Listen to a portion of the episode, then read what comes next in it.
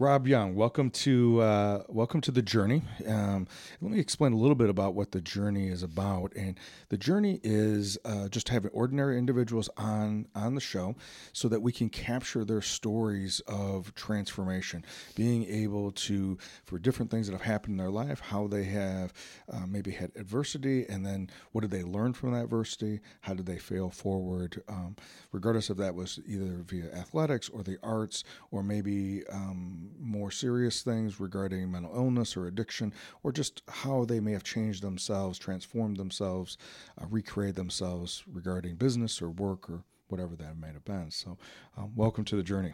Well, thank you for having me. No problem. Yeah. Um, so, so Rob, uh, as we always start off with, uh, I want you to tell us a little bit about who you are and, and where you grew up and that aspect of. But before we jump into that, uh, why don't you tell us a little bit about what do you do for fun when you have an opportunity to have fun? What do you do? So I love spending time outside. Okay. That's uh, the great outdoors is kind of my uh, been kind of a therapy for me for a lot of the years of, and I grew up on a farm, so I grew up in the country and okay. spending a lot of time outside. So whenever I have free time, I love to, to be outside. Gotcha. Yeah. Okay. And and I know that uh, you had told me about a trip that you had gone on, a couple different trips uh, in the last couple years, and I know that those were some pretty big, uh, pretty big experiences. We'll get into those a, a, little bit. But you said you grew up on a farm. Where where where was that at, and what kind of farm was that? So I say farm. It's more of a ranch, I guess, if we're being technical. It's a okay. 40 acre uh, property out near Kirkland, Illinois. Okay. About 30 minutes south of Rockford. And we mostly had horses, but I feel like we've had every kind of animal possible over the years. Okay.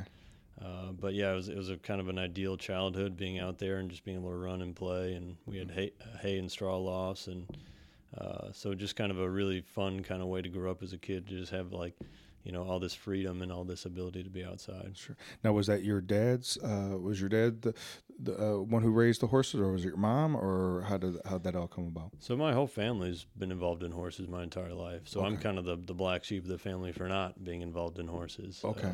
Uh, uh so my dad races and trains horses at the racetrack in Chicago, and then my mom's actually a full time barn manager there at the oh, property. Okay, gotcha. Okay, so it's mostly for these are race horses. Uh, some racehorses from the track, but uh, we board for other people that want to come out and ride. Oh, okay. So we have an indoor and outdoor uh, facility for people to ride, and then my sister actually taught lessons there for many years. Oh, okay. So. Now, did you do you ride too, or I mean, obviously, I'm guessing you can't get away from that riding, yeah. but um, but didn't necessarily uh, pursue that the same way, right, as your family members. Yeah. So I, I was born as as you alluded to, I was basically born in a saddle. There's pictures of me when I'm like you know weeks old, being held by my mom and on on a horse. So sure, uh, I know how to ride. Uh, just never something that really captured my interest. Okay. And so from a young age, I I, I definitely lean more towards the athletics okay. portion of it instead okay. of the riding. Okay. And what um and what sports were you involved with in in high school and college? Well, when I was younger, I, I played everything. Sure. Um, soccer was kind of my, my main sport, but I played basketball, I played football. Uh, I, lo- I just love being out there and competing. Okay. Um, and as I got a little older, you have to get a little more um, focused on a certain sport or something to do, and then that's when tennis kind of came into my life. Okay, all right. So, uh, so what high school did you go to? Kirkland High School? No. So I went to Boylan for two years, my oh, freshman sophomore okay. year. Okay. And then at that point, I was uh, really getting to the top level around locally for tennis. Okay and I actually played in a camp down at IMG Bollettieri in Florida uh, between my sophomore and junior year of high school. Okay. And at that point, they were pretty excited about the way I played, and so they offered me a scholarship to go down there and actually attend their school down there my junior year, which I did. Oh, okay. So then, you, so then your junior senior, you were playing. Uh, you were pl- you went to a like essentially like a, a prep school or a bordering school mm-hmm. to prepare you for that next level as far as being a tennis player. Right. Yeah, I did that my junior year. Senior year, I actually graduated from Kirkland. Oh, okay. Uh, came back, but junior year it was a very college style. Uh, I'd go to class for like three or four hours a day. Mm-hmm. Uh, wake up at 6 a.m., play tennis for three, four hours. We'd have another three, four hour session in the afternoon and then in the, every weekend tournaments someplace, either around Florida or around. We went all around the world playing tournaments. Okay, okay. Mm-hmm. And then, and where and what did you do with the tennis? So, how far did you bring it? How how what did you do with that? So, uh, well, I played Division One college tennis, so I oh, did okay. earn a, a, scholarship to college, which I'm very fortunate and and grateful to have. And Uh, and then I did play some professional tennis, and you know earned a few p- paychecks. But it's a it's a tough thing to to make a living on. Yeah, I Yeah. can just imagine. I can just imagine. Um, so for you, when you look back on um, playing tennis, either during those years when you were in high school or in what college were you at? So I went to Southern Illinois University Edwardsville. Oh, okay, and that's where you you had the scholarship Right. and played for them. Okay, and then when you did get your pro card and you played um, uh, with that, what would you say if there was something that you could grab from that experience and and competing at those different levels? Um, what would you say that something that you would could kind of grab out of that and uh, maybe a, a life lesson from that? Well, what what drew me to tennis in the first place that's so different than all the other sports, the team sports that I played, is that tennis has these like you enter a tennis court and it's it's one v one. You know, it's it's like a it's like a boxing match in a way, a non physical kind of boxing match. Because you're while you're not touching your opponent, there's all these different jabs and these different moves, and there's endless possibilities whenever you're striking a tennis ball that you can hit it so many different ways. And so I really love the creativity first and foremost of tennis Okay. and then uh, also the com- the competition level, and the fact that you're entering this ring with this this opponent, and one of you is going to be the winner, and one of you is going to exit the loser, and uh, just the resiliency that kind of you build, knowing that like, hey, I can't get out of here unless I give up or I win.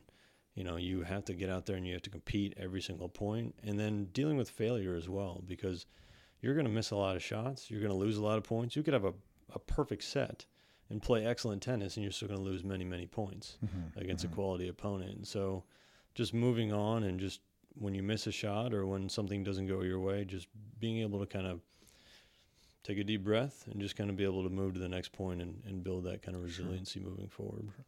And a lot of times we'll talk about the idea that at the time of, of a match, um, the time when the game's on, um, that is only whatever the given amount of time is.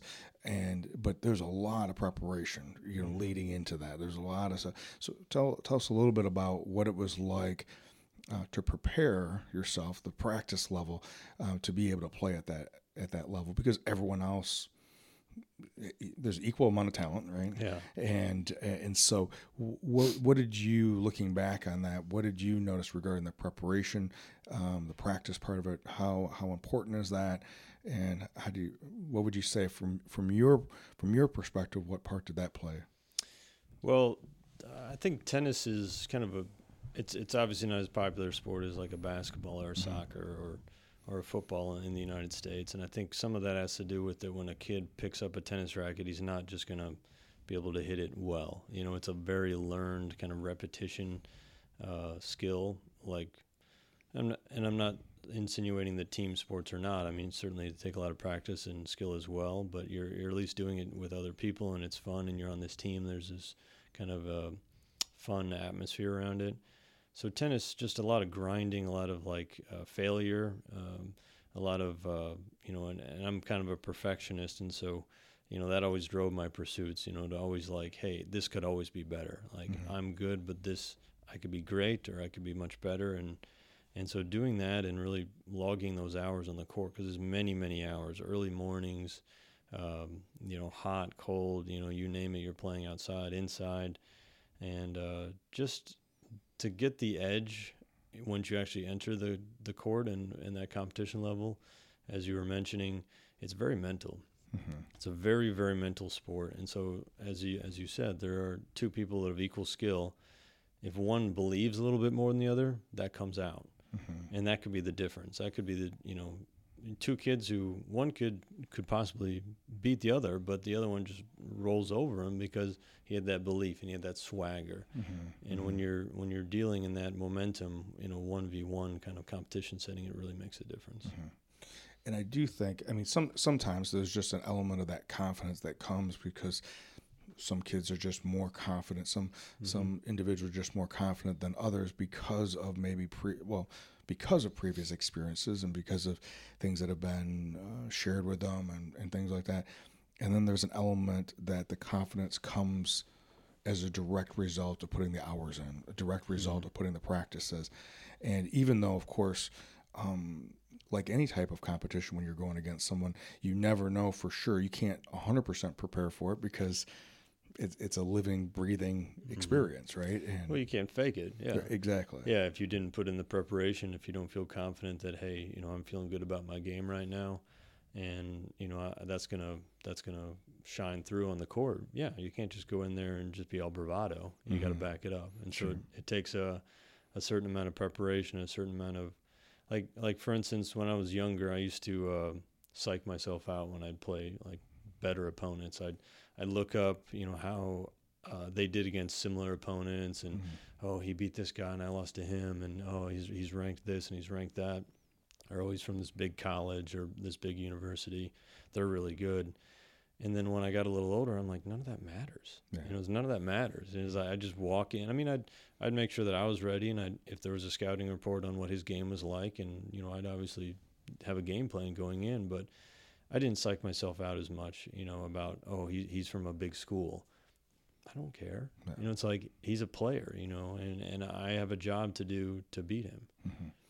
It is an interesting, and maybe we can just touch on this because I've just always been curious about this idea of a scouting report's one thing, right? Mhm. So even though there is a subjective element to it, there there is an there is an aspect where we break the game down, break down a, a person's play, and you can objectively look at what's being done, right? And what or or I should say what has been done up until this point. And I think that's a phenomenal way to look at uh, your opponent's tendencies. What can Mhm. you you know what can you do to to play with that? And I think that's a phenomenal um, uh, tool that you can use.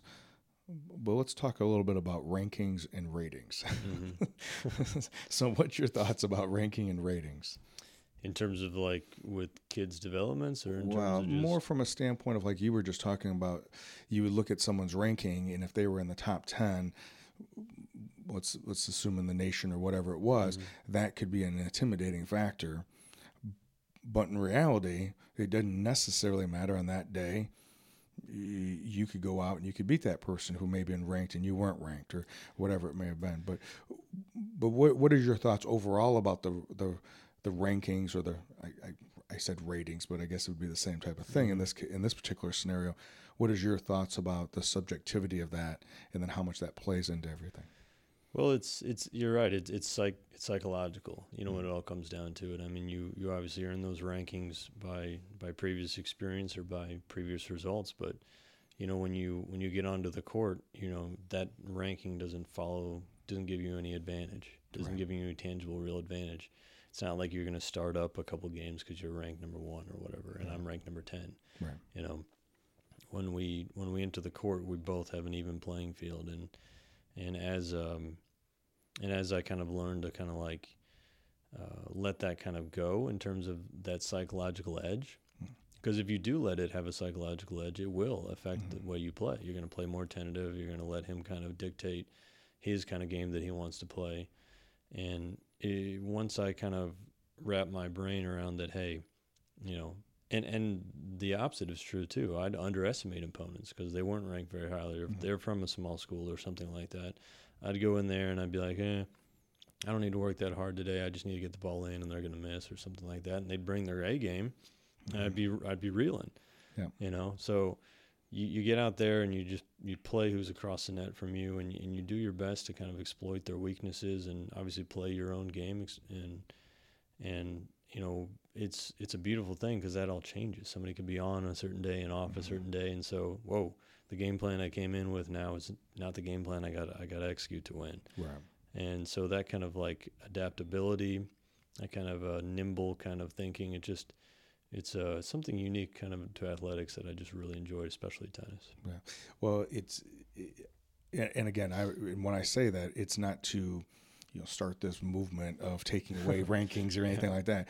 It it's more from an element, I think, um, of, of recognizing that the the rankings are part of the game Mm-hmm. and they're a psychological part of the game, not a physical part of the game. Mm-hmm. and and and then because of that, they can serve both both ways, right? It could be an intimidating factor, but it also could be um, if you're ranked higher, then you may play not to lose instead of playing to win. Right. And um, and so I think there's a, that's that's the part that always fasc- fascinates me with and intrigues me with all types of sports is because it is this moving element, um, uh, moving entity that is always changing. It's not predictable. And uh, I was listening to a commentate, uh, uh, some commentary commentators yesterday regarding a football game, and they were talking about making adjustments. In this particular case, it was talking about the defense. The defense makes adjustments every time they're off the field, not just at halftime. Mm-hmm. And um, and I think that was well said because I don't know necessarily if the average fan recognizes that they're constantly making adjustments um, to you know to try to do something different against the you know opponent or what is working really well right now, and um, and I think that's the part that. Um, uh, very similar to um, our work life, right? And that we have to constantly be making adjustments because what worked last quarter may not necessarily be um, what we need to do to continue. Um, uh, we, we, we, we need to be open to other possibilities. And right. Yeah, that variable effect and the fact that, um, and similar similar to what you heard yesterday on a football story, I've heard of football coaches that have plays that they uh, will actually hide all season and then bring it up for one special occasion because right. they know that that's a reveal because there's so much film and technology nowadays uh, about you know the schemes and stuff like that. But just being able to adjust to that and be able to know that um, you know in my own life, professional life, that uh, you have to be adaptable and you have to be as as nimble as you possibly can when you're dealing with those type of things. Exactly. Yeah. So well, let's talk a little bit about that now. So you uh, played tennis, graduated from SIU mm-hmm. Edwardsville, and then um, and then you did you come back to work in Rockford or what was that the I can't remember what was the tenure that happened after after college. So when I was growing up, I was uh, I have a lot of family down south. Okay and uh, my father is involved in the in the corrugated industry, which, in layman's terms, is packaging, uh, brown boxes, uh, cardboard, basically. And that's not, you know, when kids are growing up, they're not like, oh yeah, like I want to be in the packaging industry when I grow up. I mean, it's not a, like a sexy industry or anything like that. Racehorses, professional tennis player, yeah. Uh, uh, packaging. all right, yeah, it's all over the place here, but uh, so I always envisioned myself moving away from like many kids growing up in this area and just in general. I mean, you always want the grass is always greener, right? Yeah. And so I always thought, oh, I'd move down south, do something there, you know, invent myself. And then the older I got, um, there was some there was some mutual interest. Uh, my father wanted me to continue the legacy of the family business, okay. uh, Midwest Packaging Container. Okay. And I remember I was having a conversation in between summers in college, being like, "Hey, you know, I, I want this to happen, you know, but you need to want this. You need to want this as well." And so I said, you know, uh, in typical young bravado fashion, well, let's see, you know, let's see. let's see. It's like keep I'm, my options yeah, open, Dad. Keep my options open, Dad. Whatever. Uh, but I interned there in between uh, some between summers and between college, and even at a young age, I was like, wow, you know, this is exciting. Mm. You know, mm. there's potential here. Like we are in a niche that is uh, unique, that we don't have a lot of competition, and not only that, from an economical standpoint, but also from a sociological standpoint, um, just how exciting it is to be able to lead people, mm-hmm. because like I discussed earlier about tennis, you're not leading anyone; you're just on your own, mm-hmm. and uh, just the idea of being able to kind of make an impact with a group of people and, and see them interact and and make a difference collectively was mm-hmm. really eye opening to me. So so after doing that internship, you not only saw what was happening with with the industry that your father was in when the business was in and and how that was more than you had thought from that end of it, but then you saw the the the human capital part of it, the mm-hmm. the culture element of that, and then the more the leadership part of it, and and so and that intrigued you. It did, yeah, yeah it really did because, um, yeah, it was it was a it was a game changer because it wasn't just about me, and as as people and myself included, absolutely, as as I got older, uh, you're kind of worried about yourself, right? You have mm-hmm. this ego, you know, when you're growing up. It's very kids, you know, younger kids are very egocentric, mm-hmm. and I certainly was, no exception. You know, in college, I was all about myself, you know, and how can I do things to help myself. And uh, when I started my working career professionally, uh, you have to kind of kind of kind of set aside that ego. You have mm-hmm. to kind of put that away and say, how can I help the people around me succeed? And uh, that was something that just kind of was was the start of a development of that kind of selfless leader uh, that I aspire to be every day. Mm-hmm. Uh, that people are depending on you. You have a job to do, uh, and there's an opportunity to make a make an impact that can really be really resonate. Okay, so when did you um, when did you actually make the leap to go to um, Midwest um, full time? When what what year was that? So it was right after college. It was uh, graduated in 2011. Moved back to Rockford, bought a home, and uh, started working there right away. Okay, so in 2011. Mm-hmm. Right, okay, and so and then. Um, what role were you in when you first came in? And I'm assuming your dad was still um, a major major part of Midwest at that mm-hmm. time. And and yeah, tell us a little bit about that part and what that what that whole experience was like. So I think my title when I first got started there was like executive vice president or something like that. But I was kind of bouncing around. I didn't really have a, a cl- like I was trying to find my my way in the company structure, and some of the senior management was kind of confused about what my role was as well. And uh, I'll tell you this quick story about sure. how I kind of ascended uh, to the top. Uh, so we have these meetings weekly. They're called management meetings. So all the people who represent all the departments get together weekly and we sit down and discuss big issues, right? Right.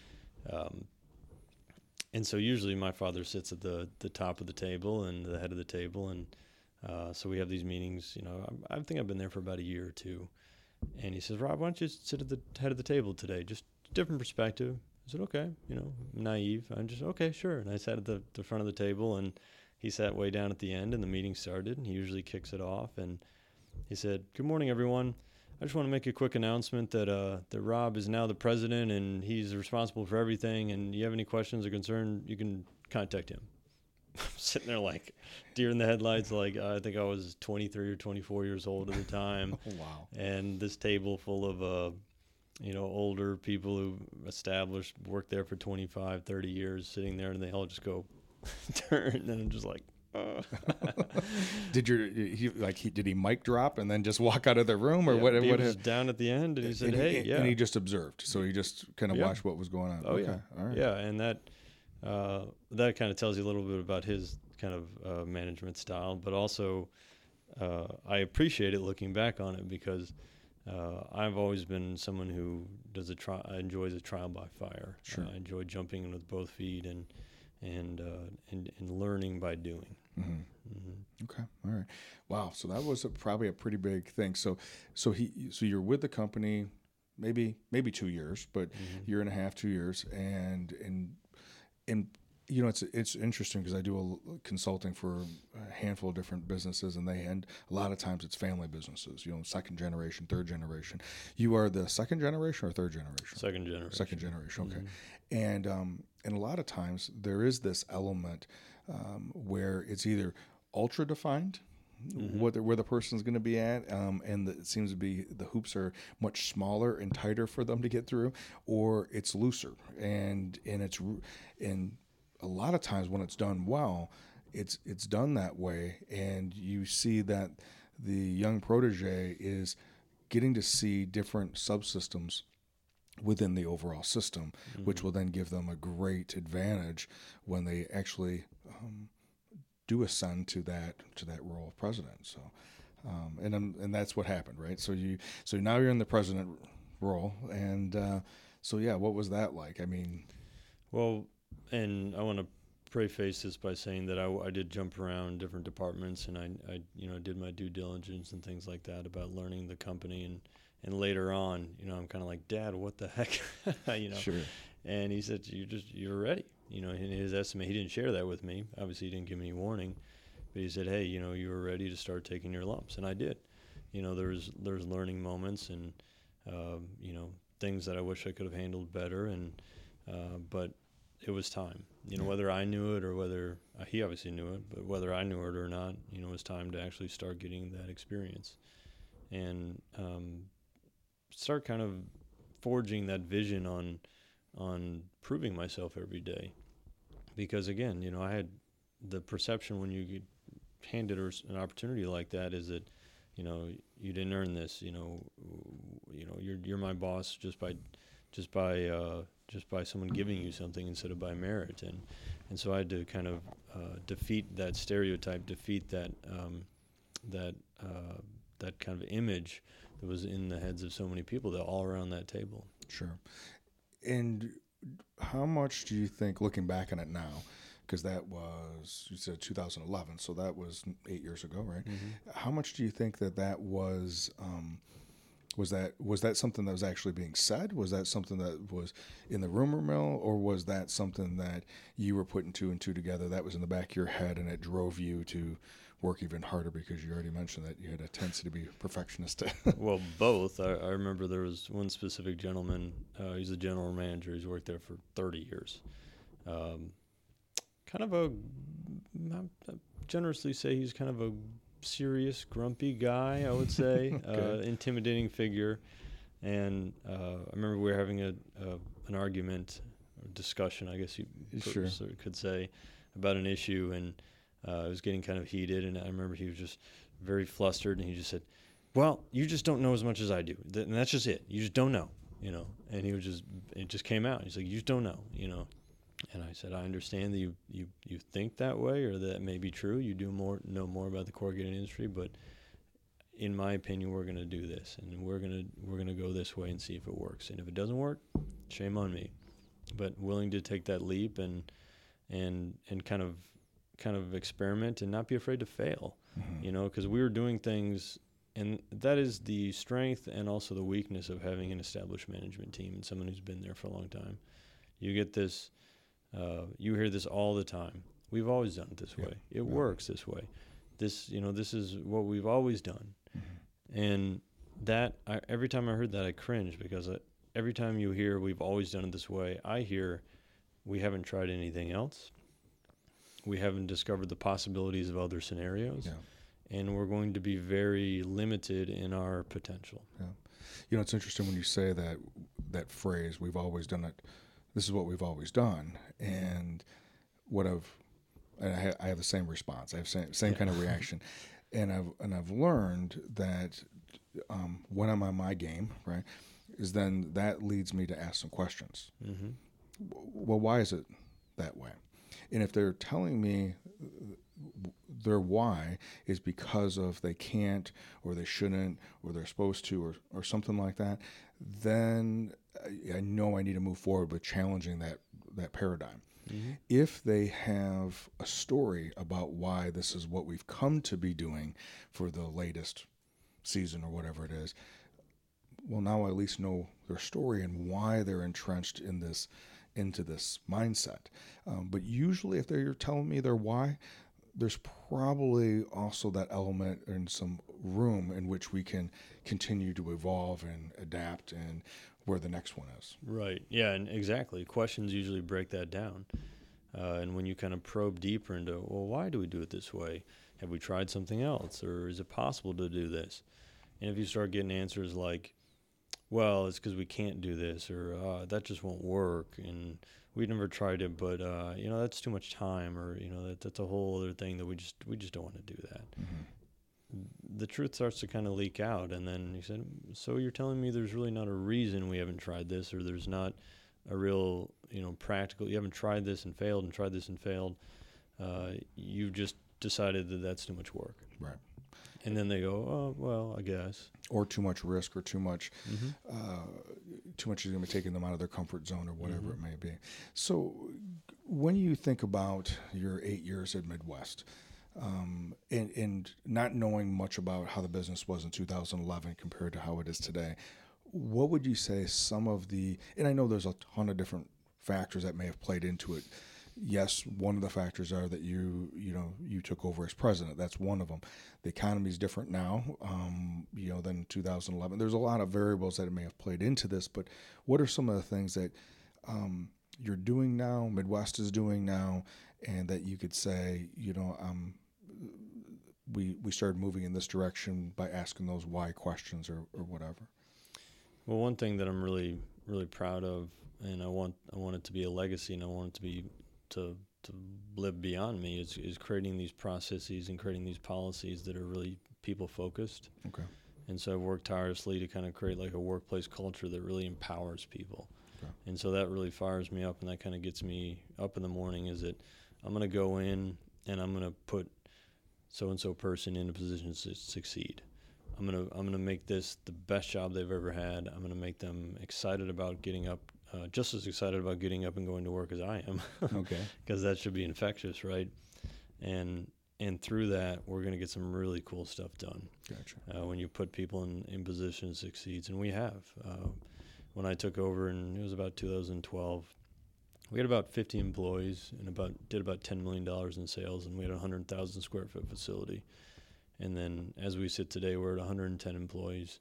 Wow. We have about 20 million dollars in sales. We've doubled our sales, and we've added on a 50,000 square foot facility. And then we've invested, I mean, millions and millions of dollars into new efficiencies, technologies, and machinery. Gotcha. So when you so just for individuals who may not at all be know much about you know packaging or any any of, you know any of that aspect of it, um, they may um, because they just don't understand. They may think this is just some element of assembly or factory work or that part of it. When you talk about being able to create processes for them to um, for them to be growing as employees, to be growing, to be excited about their job. If you can give us like maybe just a snapshot of what what would that how would that what would that look like? Sure. So we do a lot of like pure manufacturing. So uh, our facility is just full of like machinery that's turning sheets, corrugated sheets, into boxes, and then all the fun stuff that happens along that process. Uh, but but something like an example of that would be that uh, the operators have more autonomy to work within a system as they're looking at their their jobs and they're kind of arranging their schedule and they're uh, they're they have the autonomy to be able to to say okay you know I want to make this adjustment or that adjustment or um, just be able to affect their their output you know more so it, and and that is a, a key point in what I'm I'm trying to instill is that you know the traditional model is hey you have workers and you have uh, owners or empl- or managers Mhm. and who owns that output? Well, the owners or the managers, right, own the output, and the workers are, are disassociated from their from their output. Uh, when you actively engage people to be participants into their output, and they feel a connection to what they're making, and they feel this is the reason that we're making it this way, and, and I understand the process, and I understand why we're doing it, and I understand the end customer and the end goal, uh, and that goal is is communicated throughout the whole company and it's it's everywhere and it's you know you could ask somebody you can go up to anyone in my company and say hey what is the goal and what are we doing? And they'd be able to tell you Mm-hmm. because they understand. It's not i'm here to punch a clock and i'm here to make some boxes Mm-hmm. that's not a fun career Sure, sure. you know right. on its okay. face value so uh, just being able to to kind of have a clear and present and transparent system up and down the levels of communication all the way through So, okay, so talk talk a little bit about the challenge that I'm just assuming happened. oh yeah What, as, as you were leading this, uh, maybe uh, more experienced uh, um, management team, upper Mm-hmm. management team, and you're moving from um, a management style. I mean, I don't know for sure, but I would just assume that there was an element that. Uh, I guess for lack of better words, of micromanaging and and piece pieces, right? Piecemealing and versus leading. Because to be able to have operators have that much autonomy, Mm-hmm. there's got to be a level of trusting them. They have to necessarily know that they're being trusted, but to to have your um, next level of management being able to to not sabotage that um, because you can do it in words, but to actually believe in it, um, it goes back to that tennis thing. Psychologically, you can look a certain way, but if you psych yourself out, it doesn't matter, right? And it can go the other way. So, how, wh- what things have you learned, and what things have you had to put in place to um, ensure that the vision's carried out? That it's not this. Um, back when I was working as a consultant, we'd call it malicious compliance. Mm-hmm. They would nod at me and tell me that yes, they understood what was going on, and then when they walked out of the room, um, we realized we had more work to do because Yeah, yeah, and, and I'm glad you brought that up because there are there are three type of employees, and you know, do some leadership training and some some executive training and things like that. And this was kind of eye opening to me because I never really thought about it this way. So you got your engaged employees that are like Mr. Midwest. You know, they're Mr. or Mrs. Midwest. They're all excited. They wear their Tattoos, company gear. Midwest yeah. tattoo. yeah, they're all excited. They come into work. They're infectious. You know, with their personality and their enthusiasm. Sure. And that's you know, uh, a good corporation is going to have a fantastic organization is going to have like 25% people because one in four people are just fired up. You know. Sure. Um, the overwhelming majority of people are just you know you could you could try to reach them you could do whatever but they're just kind of there they come in yeah they do some stuff. They're happy about what they do but they're kind of they're clocking in they're clocking out. They're going home. It's not the highlight of their day you know that's understandable. Hmm but then you have that percentage of of and you can call them toxic or whatever you like to say that are just they think it stinks they don't like it they don't you know they may be going along just because they're being dragged along. Um, but most importantly and most damaging is that they're infecting other people. They're taking those middle people that are just kind of not engaged just kind of there uh, and they're turning them into toxic people with their toxicity.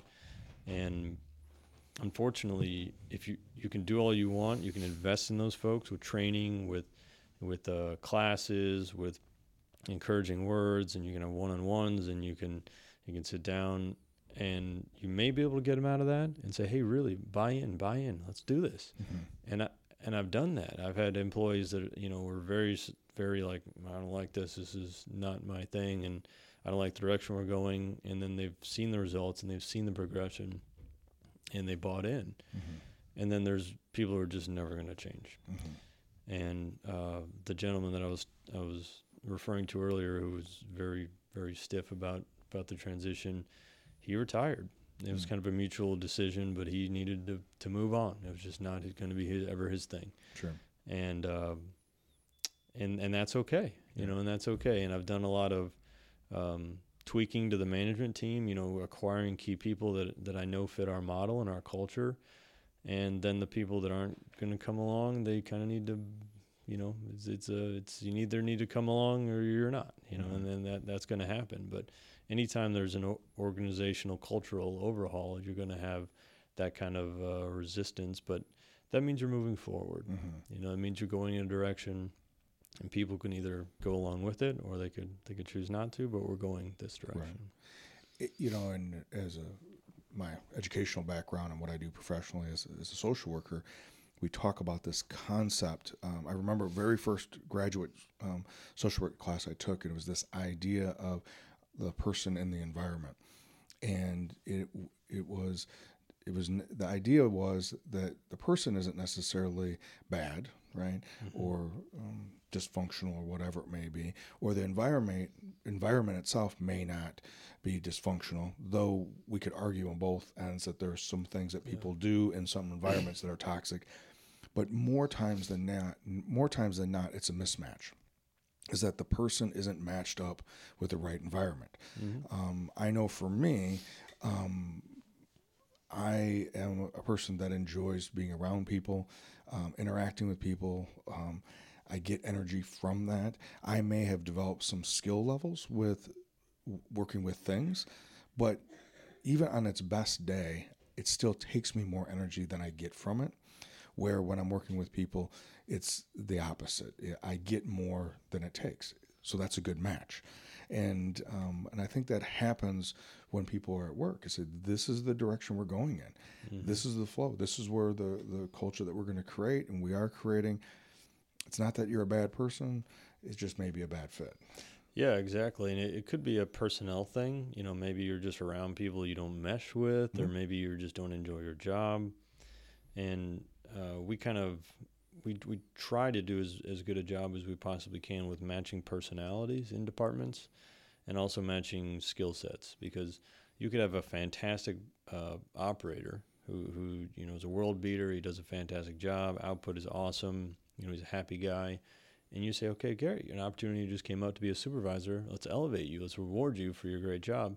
He gets into that role and he's like, oh gosh, now I got to tell people what to do. Mm-hmm. Oh, this is really making me uncomfortable. And oh, now he's dreading coming into work. And and that you just took a great employee who's a uh, has an infectious personality and just very positive and just made him into a nervous. You know, Yeah. you, you know, you just made him they not enjoy his work experience anymore because you, it wasn't because anything really changed in him. It's just you gave him a different responsibility set that just didn't fit him. Yeah.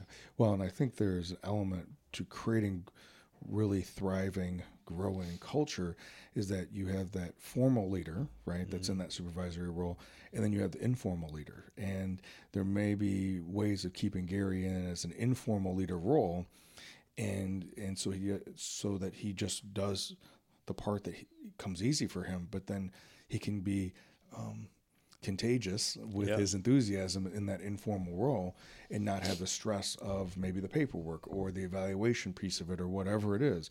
And um, and I think that um, helping um, individuals at the management level to be able to recognize that and see that, um, to doing it lead, leading that from the head coach position down to the assistant coach's position, um, I think that is um, key.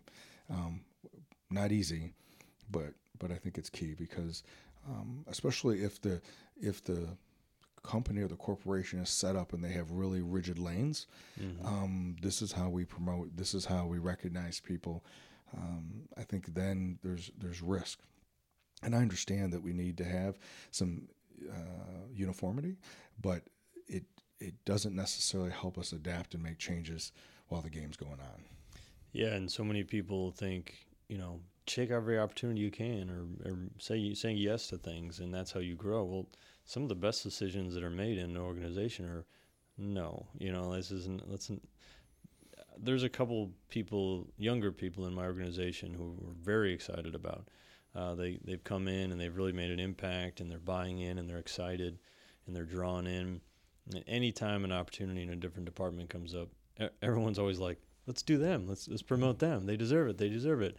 And it's and I have to kind of take a step back and be like, are we just throwing this person in because they happen to be the, the, the person that we're, is on our mind and this this opportunity just came up, or is this the right opportunity for this person? Right. And it's like, calm down, everyone. You know, you don't need to throw this person into this because that's maybe not what they want to do, or maybe the best best use of their skills.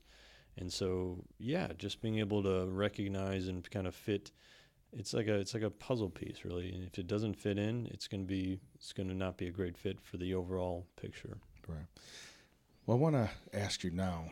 Um, you're involved in the community in a lot of different areas, in a lot of different ways, and that's, uh, I think, in, in a lot of ways, that's how you and I um, got to, got to know each other. Um, so, tell us a little bit about um, your your involvement at a community level with Rockford, and then you have some aspirations of how you can um, uh, bring that at, at, at another level. So, tell us a little bit about some of the some of the different organizations you're involved with, and um, so the so I can learn about them. So- Yeah. Yeah, well, there's part of that whole process about rearranging my management team and, and working really hard on that is uh, for like first five years, I would just that's all I was doing. Midwest every day, long hours, wanting to get the processes in place to make sure that you know if I took a morning off to do something or if I joined a different board or did something that you know I, I wouldn't come back and there'd be fires everywhere. You know, sure. and so just recently, the past few years, I've felt good about the room, the management room that uh, I've assembled, and some of the people are, are are feeling good about their autonomy and finally buying in. And I'm like, okay, you know, like I'm feeling good about this. I'm feeling confident about the organization that I put in place. Now, uh, let's take a step back, look at our community as a whole, how we fit into our community, and and how can I give back in that way too? How can I add some of my uh, my skills and my enthusiasm to the community? And so I've joined a, a few really great boards that I'm really really passionate about. Okay. Uh, the first one I joined, it's near and dear to my heart, is the Natural Land Institute. Okay. Uh, I did leadership Rockford through the, the Rockford Chamber of Commerce, and and so you get done. With, that's a really intensive class. I'm not sure if you're Yeah, familiar with yeah, it or yeah. not, but uh, so when you get done with, it, you're like, okay, now what? it's like, what am I? What do I care about? You know, what am I gonna do? Sure. And uh, so I love nature. I love being outside, and so the Natural Land Institute was a great fit. I really believe in their mission of conserving and protecting land here locally. Um, a couple other organizations that I've been really involved in recently. I'm the founding member of 100 Men Who Give a Damn, Rockford, and 100% of our proceeds go to uh, the Family Peace Center, which is a cause that I've really taken up um, because because Rockford really needs it. Mhm. And uh, if we're going to be the community that we want to be, that we aspire to be, we have to protect our most vulnerable. We Mm-hmm. have to be a caring community. We have to be a, a loving community. And uh, what's going on in our community right now in terms of domestic violence is, is none of those things. Mhm. Uh, it's driving away businesses and it's driving away folks from our community. Our violent uh, crime statistics are, are higher than the national average in large part to domestic violence and the scourge of domestic violence. And just finding a voice for those survivors and finding peace for people who've been through such a terrible experience and to streamline that whole process uh, with the Family Peace Center has really been something that I've been getting behind. Okay. Um, and then uh, uh, recently, I'm just gotten into the political arena as well uh, to make impact at, at that level as well. And uh, I'm running for the Winnebago County Board in the 17th district, and Gotcha. my campaign just kicked off about a month ago, and Mhm. very Okay. excited about that as well. So, when you think about um, being able to be part of the county board, right? Mhm. Um, what are you? What would you be hoping to be able to achieve? I know this is kind of a. It's, it's probably. I guess I'm, I don't even know what I'm asking, so it's probably a loaded question. So I'm asking from one, from me, not knowing much about politics and all that. What, um, what, why do you want to be on the board? What would you want to be able to do on the board? Well, when I when I took a step back and I'm kind of looking at our community, uh, the city of Rockford has made tremendous strides recently. Uh, Mayor Tom McNamara, since he's been elected, has done a fantastic job of really um, steadying our presence, kind of solidifying our vision and, and our goals and what we want to do in our community. And there's just so many exciting things going on here. Um, there's a lot of like rock stars at different levels. Um, you know, a lot of a lot of really great leaders that I admire a lot around here.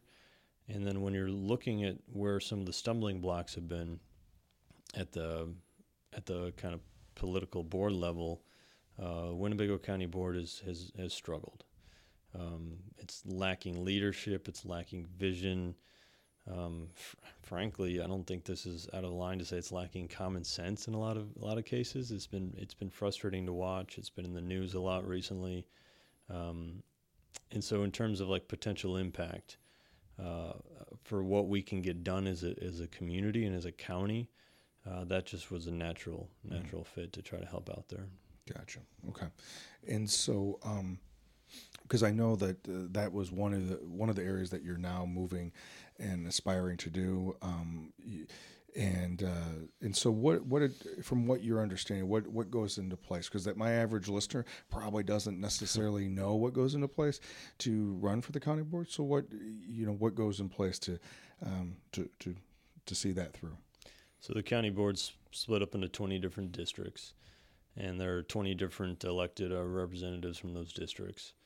Uh, there, there is a chairman position, though that's been in the news a lot, quite Mhm. controversial uh, with what's been done to the chairman. Uh, but this board gets together and decides, uh, sets budgets. Uh, there's obviously Winnebago County Sheriff's budgets. Uh, there's all kinds of different uh, municipalities under the Winnebago County Board. Uh, they're directly impacted. Rockford, obviously, being the biggest municipality. Um, so there's a, there's quite a lot that is impacted, and it, it's it's kind of flown under the radar for a while. Mm. Uh, people didn't really realize all the things that happen at the county level until it, you know, unfortunately, until it's in the news in a negative light Mhm. that this is what they're not doing or this is what they're not achieving, and um, and really the time is now. The Mhm. time is really now. Uh, and you know, I, I, I could have waited or I could have you know, gotten more involved in different ways, but I felt strongly that every year and every moment and every month and uh, all the time that's passing is really wasted time for us to kind of realize our vision and realize our potential and kind of not kick the can down the road, you know, on, on budgetary issues or or other issues that we're not addressing. We need to do it now. Mhm.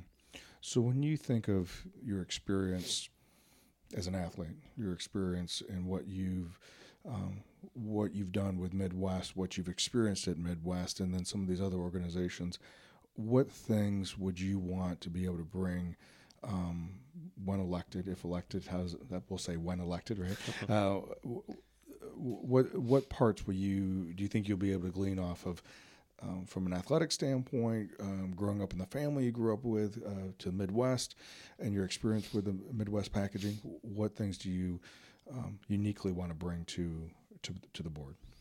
Well, I think that you know, with my experience with Midwest, uh, especially just coming into a situation and doing an organizational cultural overhaul, um, and knowing how long that process takes and how difficult that process is, because believe me, the Winnebago County Board needs a, needs needs that. It needs a cultural overhaul in terms of uh, just redefining what we what our goals are and what we need to achieve, and just the the infighting and you know the lawsuits and stuff like that. It's just it's dysfunctional, Mm-hmm.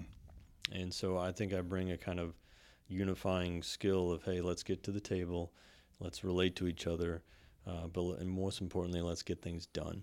You know, you don't have to be buddy buddy with everyone. You don't have to be friends, you know, outside of this meeting room. But, you know, we will respect each other. We will have goals. We will have things we need to get done, and and just being able to be uh, to have that communication skill and that uh, background and being being a leader of people and Mhm. kind of unifying people. Because frankly, sometimes I think that I'm just like putting people in the room and just being like, let's work this through. Sometimes Sure. uh, more so than actually the traditional role because it's so much so much communication. Well, it'll be interesting, right? Because um, because what you just said, I think, is probably the element, if I'm understanding correctly, right?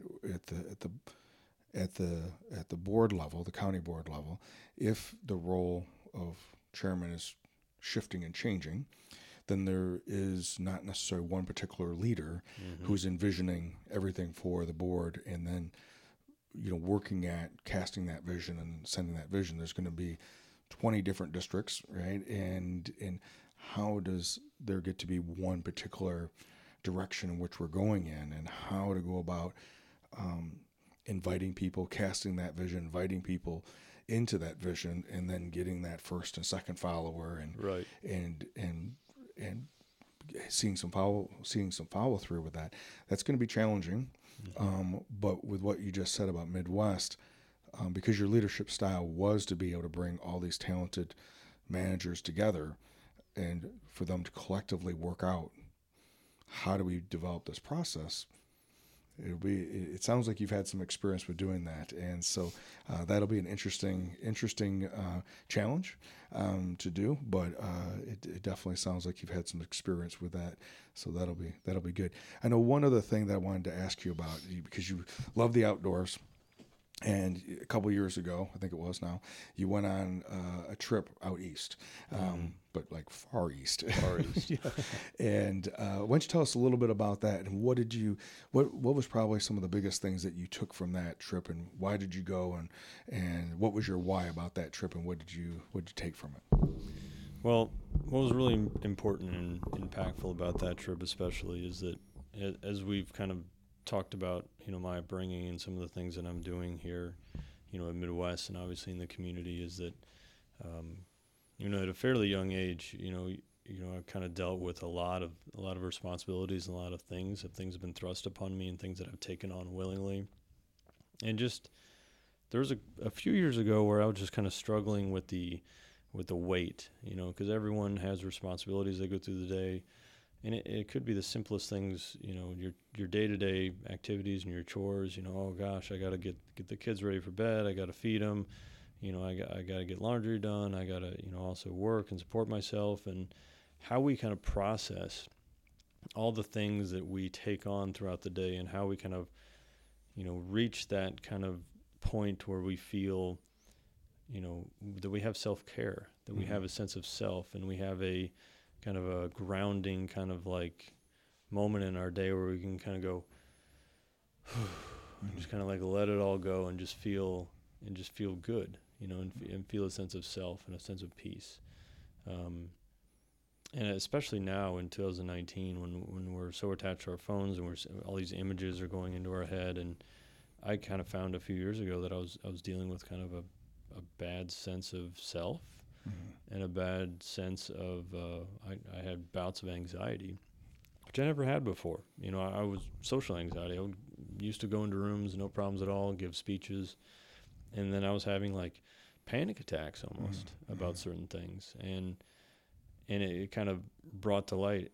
You know, it's like, hey, you need to align who I am with with all the things you're doing process and also have this like moment of peace that you need to, to reach and travel has all, always been kind of a, a, a way that I've reconnected with myself. Mm.